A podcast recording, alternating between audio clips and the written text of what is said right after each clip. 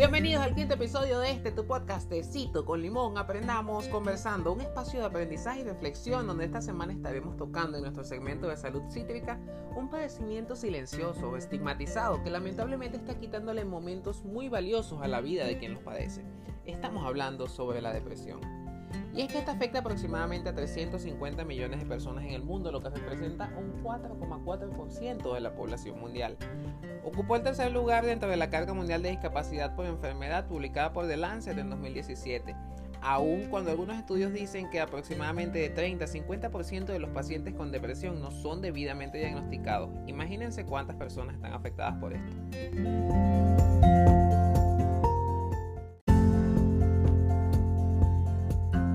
Pero en sí, ¿qué es lo que hace a alguien más propenso a presentar depresión? Tenemos una gran cantidad de factores que inician por la carga genética. Hay un predisponente si hubo antecedentes en la familia de depresión. También se considera el estrés y la nutrición in útero del feto. Las personas que presentan dificultades y decadencia en la infancia y adultez. En este campo la epigenética nos ha traído grandes hallazgos. Tenemos otro también que tiene que ver con el estilo de vida, la situación socioeconómica de la persona y las estrategias de afrontamiento que ésta haya desarrollado según las condiciones en las que haya crecido y vivido hasta el momento. Estamos en pleno siglo XXI en una época con un bombardeo de información. Nosotros vemos en redes sociales vidas aparentemente perfectas, pero en el fondo hay una abundante sensación de vacío, de medirnos por lo que los otros tienen, por lo que los demás hacen, y esto lleva a muchos a sentirse insuficientes, incapaces ante las dificultades, menos que los demás. Contrario a lo que mucha gente piensa, la depresión no es solo estar muy triste, no es ser débil ni falta de carácter, no es alguien que llama la atención, no se pasa al otro día. Cuando se habla de depresión hay un cuadro clínico instalado en la persona, que se considera una enfermedad inflamatoria. O sea, ya no se trata solo de la esfera mental, limoncitos, hay una repercusión en todo el cuerpo.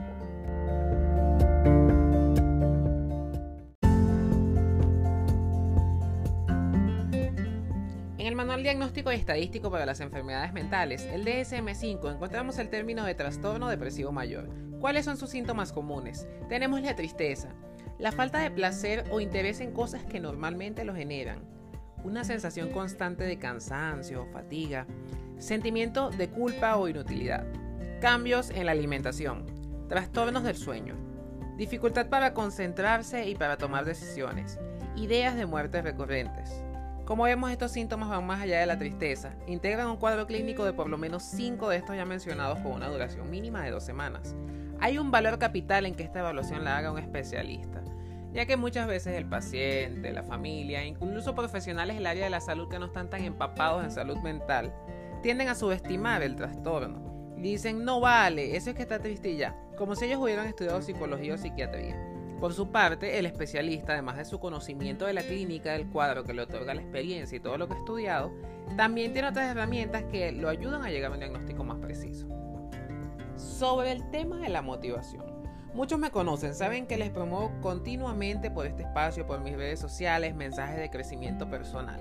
Lamentablemente, ante el paciente deprimido, muchas de estas frases y planteamientos no son tomados en cuenta porque esta afección también influye en su esfera cognitiva y cómo procesa la información. ¿Qué podemos hacer para ayudar a estas personas? Estar presentes ahí, dándoles apoyo, que sepan que estamos para ellos y promoviendo siempre la consulta con el especialista. Mientras más reciente haya sido la instalación del cuadro en el momento de la consulta, se tendrán mejores resultados con las medidas terapéuticas.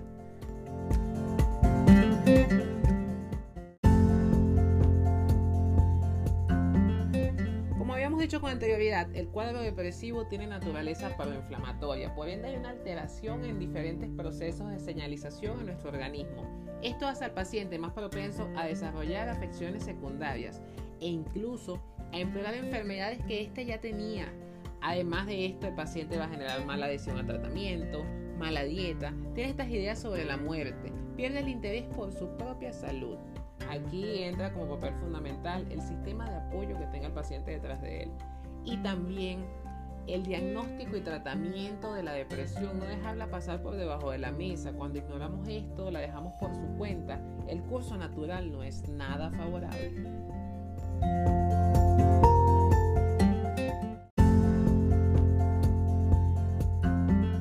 Hay muchos mitos sobre este tratamiento. Y el primero que yo vengo a desmontar es el de la dependencia.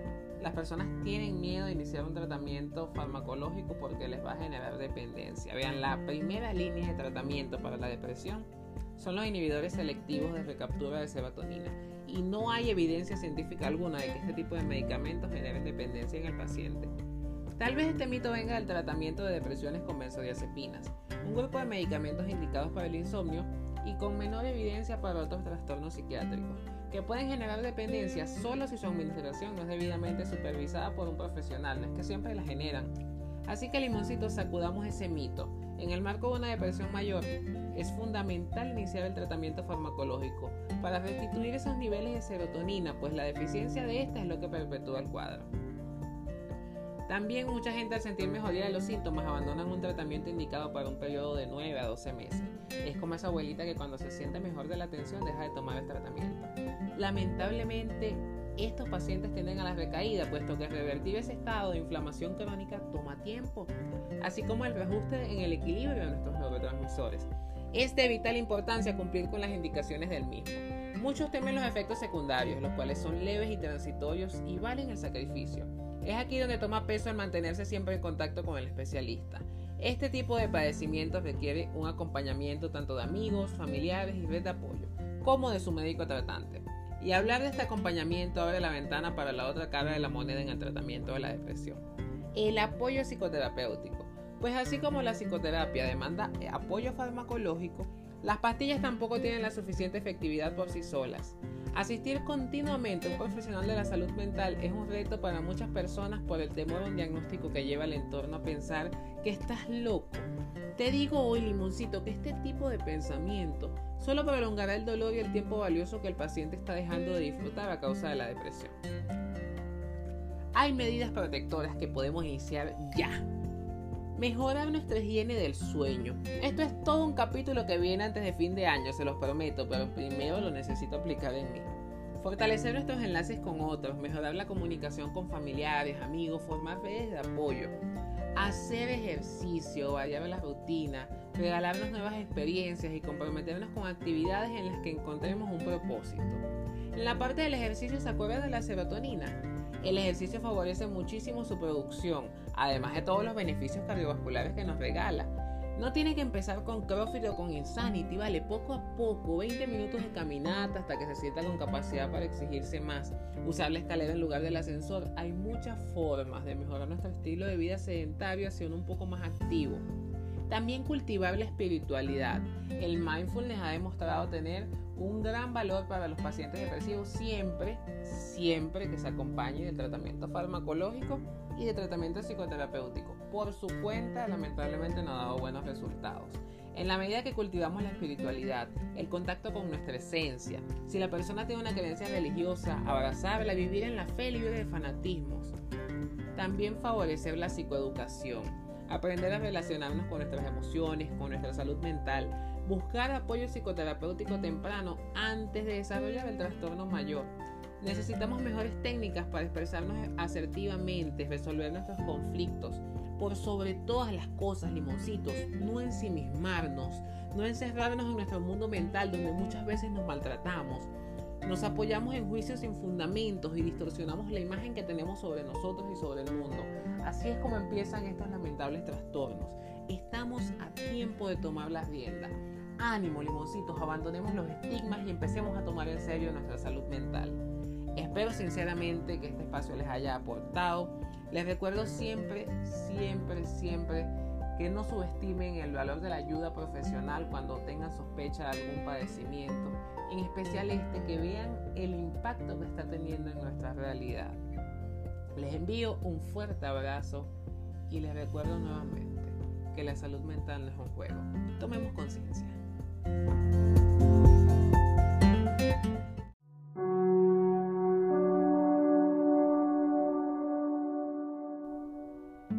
Para nuestro segmento de teleo esta semana traemos el libro del Dr. Miguel Ruiz titulado La Maestría del Amor. Leeremos específicamente el capítulo 7 titulado El Maestro del Sueño y dice así. Toda relación en tu vida es susceptible de ser sanada. Toda relación puede ser maravillosa, pero siempre empezará por ti.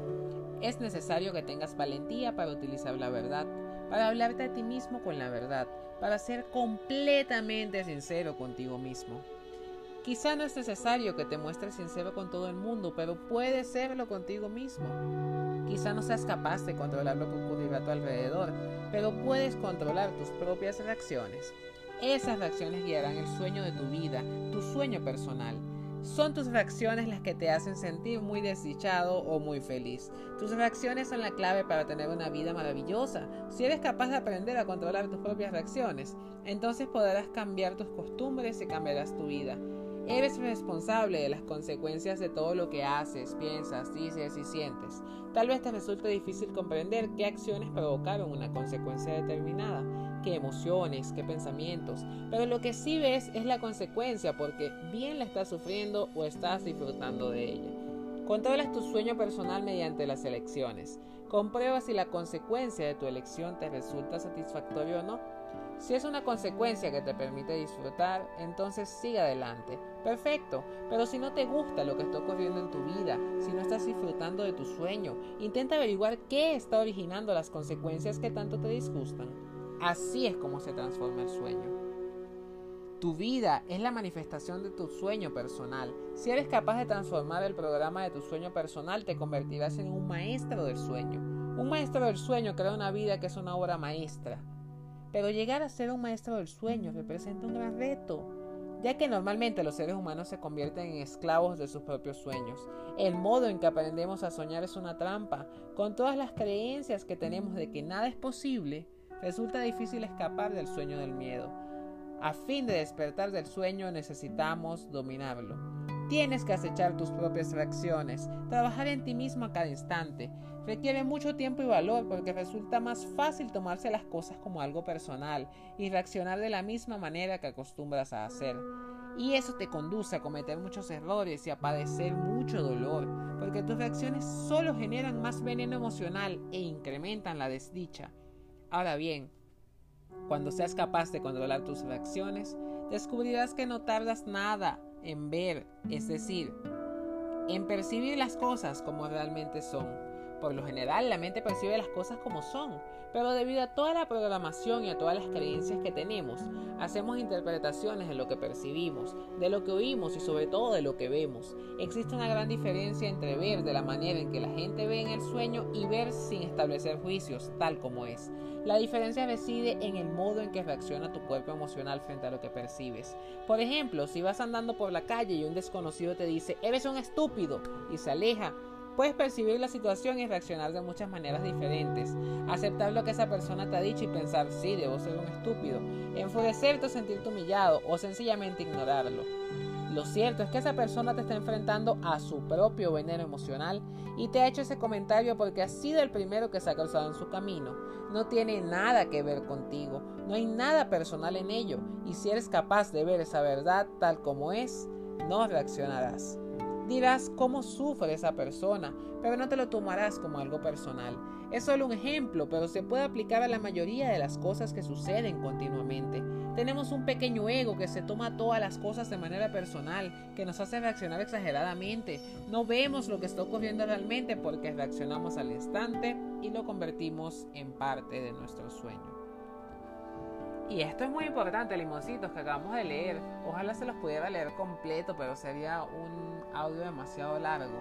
Les invito a leer este libro, pero no sin antes leer el libro del maestro Miguel Ruiz, Los Cuatro Acuerdos, que tal vez les venga hablando de ellos poco a poco a través de Teleo para el mes de diciembre, es lo que tengo planeado. Ya que nosotros, hay el, uno de los cuatro acuerdos es que no tomes nada personalmente, porque la que las personas te dicen tiene más que ver con lo que son ellos que con lo que eres tú. Pero nosotros, como dice Miguel Ruiz, estamos cegados por el ego y nos queremos tomar todo personal y la venganza. Señores, aprendamos que cada uno tiene su forma de ver el mundo. Como les he dicho, el mapa no es el territorio. La forma de ver las cosas de cada persona es muy diferente a como las cosas son en realidad. Tal vez nunca sepamos cómo son en realidad, solo sabemos cómo las interpretamos. Aprendamos a sanar ese corazón, a sanar ese ego y así va a mejorar la forma en que nos relacionamos con los demás.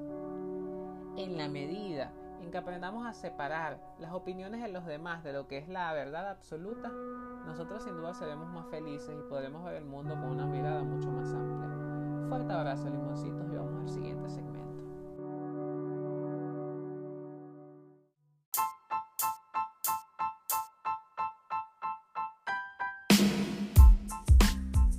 Damos apertura al segmento Actualízate, el lugar donde reflexionamos a partir de los eventos actuales. La semana pasada estuve viendo el documental con parte de película de drama titulado El dilema de las redes sociales, que está en Netflix. El mismo aporta una mirada a cómo las redes son capaces de impactar en nuestras decisiones y a mayor escala en los eventos políticos y sociales. Algunos dicen que la obra es intensa y muy alarmista, otros dicen que es verdad y que las verdades duelen yo sí creo en el poder que han adquirido las redes, sobre todo porque estamos en una era donde se manejan montones de información y la información es poder. Todos los días aportamos a los algoritmos nueva información sobre nuestros gustos y nuestras preferencias. Y basado en ello nos bombardean con anuncios que alguien segmentó y consideró adecuado para gente con gustos similares a los nuestros. ¿Es esto un pecado? Bueno, lo cierto es que responde a nuestras comodidades y a la personalización de la experiencia. Ya muchos venían diciendo que en el Internet nada era gratis y si el acceso a un material o plataforma era gratuito es porque el producto eres tú, o mejor dicho, tu información.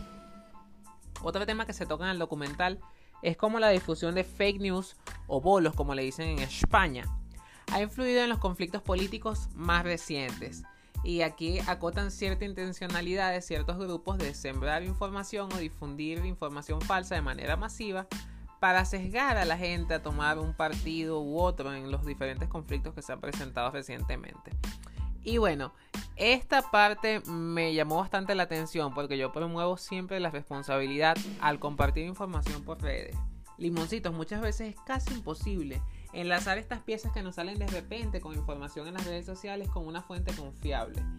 Este enlace del poder con las redes me hizo recordar el escándalo del Brexit en Reino Unido, que está en una película, eh, donde el jefe de campaña de los que promovían la salida de la Unión Europea admitió haber conseguido información de miles de electores a través de anuncios ficticios en redes sociales, logrando contactar y convencer a una buena parte del electorado para que votara por la salida.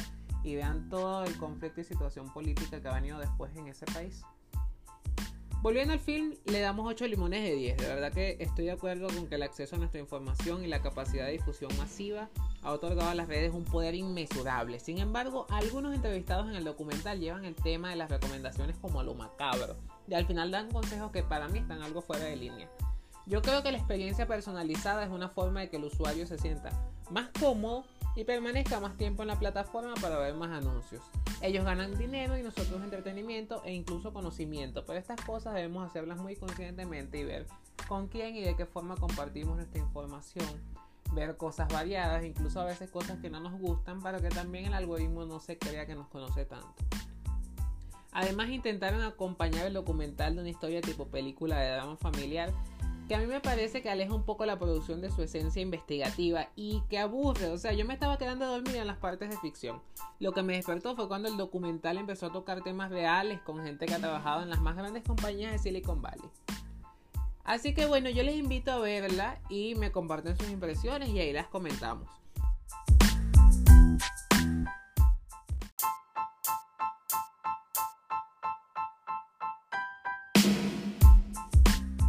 Y entramos en materia de deportes, pues la fiera, el considerado rey de la arcilla, Rafael Nadal, consiguió este domingo 11 su decimotercer título en Roland Garros, ganando además el partido número 100 en el torneo. Con este título además suma 20 trofeos de Grand Slam y alcanza a Roger Federer en la cima de títulos de mayores. Qué grande, Rafa. Impecable su seguridad en la cancha parisina. Ganó el torneo sin ceder un set enfrentándose en la semifinal al Peque Schwartzman, obteniendo su revancha luego de la derrota sufrida en su último encuentro en el Masters de Roma. En la final encargó por vez número 56 al serbio Novak Djokovic, a quien las cosas no le pintaron demasiado bien durante el partido y por supuesto que Rafa no le perdonó. Es un honor vivir en esta era donde Nadal, Federer y Djokovic nos siguen regalando espectáculos en el tenis y siguen rompiendo récords más de 15 años después. Y ya tenemos campeones en la NBA. Los Lakers de Los Ángeles batallaron hasta quedarse con el sexto juego de la final contra el Miami Heat y obtener así su decimoséptimo título, con el que igualan a los Celtics de Boston en la cima del palmarés basquetbolístico. Una gran forma de homenajear a su estrella, el siempre recordado Kobe Bryant. El premio jugador más valioso de la final fue por supuesto para el inigualable LeBron James, quien obtiene su cuarto MVP en finales de la NBA luego de adjudicárselo en 2012 y 2013 jugando justamente con el Heat y en 2016 cuando vestía la camiseta de los indios de Cleveland. Se une un selecto grupo junto a Michael Jordan, quien alcanzó dicho reconocimiento en seis ocasiones. Y así cerramos este segmento enviándoles las mejores vibras, un fuerte abrazo, un poco dulce, un poco ácido. Y despedimos, sigamos juntos, sigamos conversando, sigamos aprendiendo y les esperamos en nuestro Instagram, arroba tecito con limón podcast. Y además los invitamos a probar a escucharnos en nuestras diferentes plataformas y conectarse mucho mejor al bonito mundo de los podcasts. Nos vemos pronto.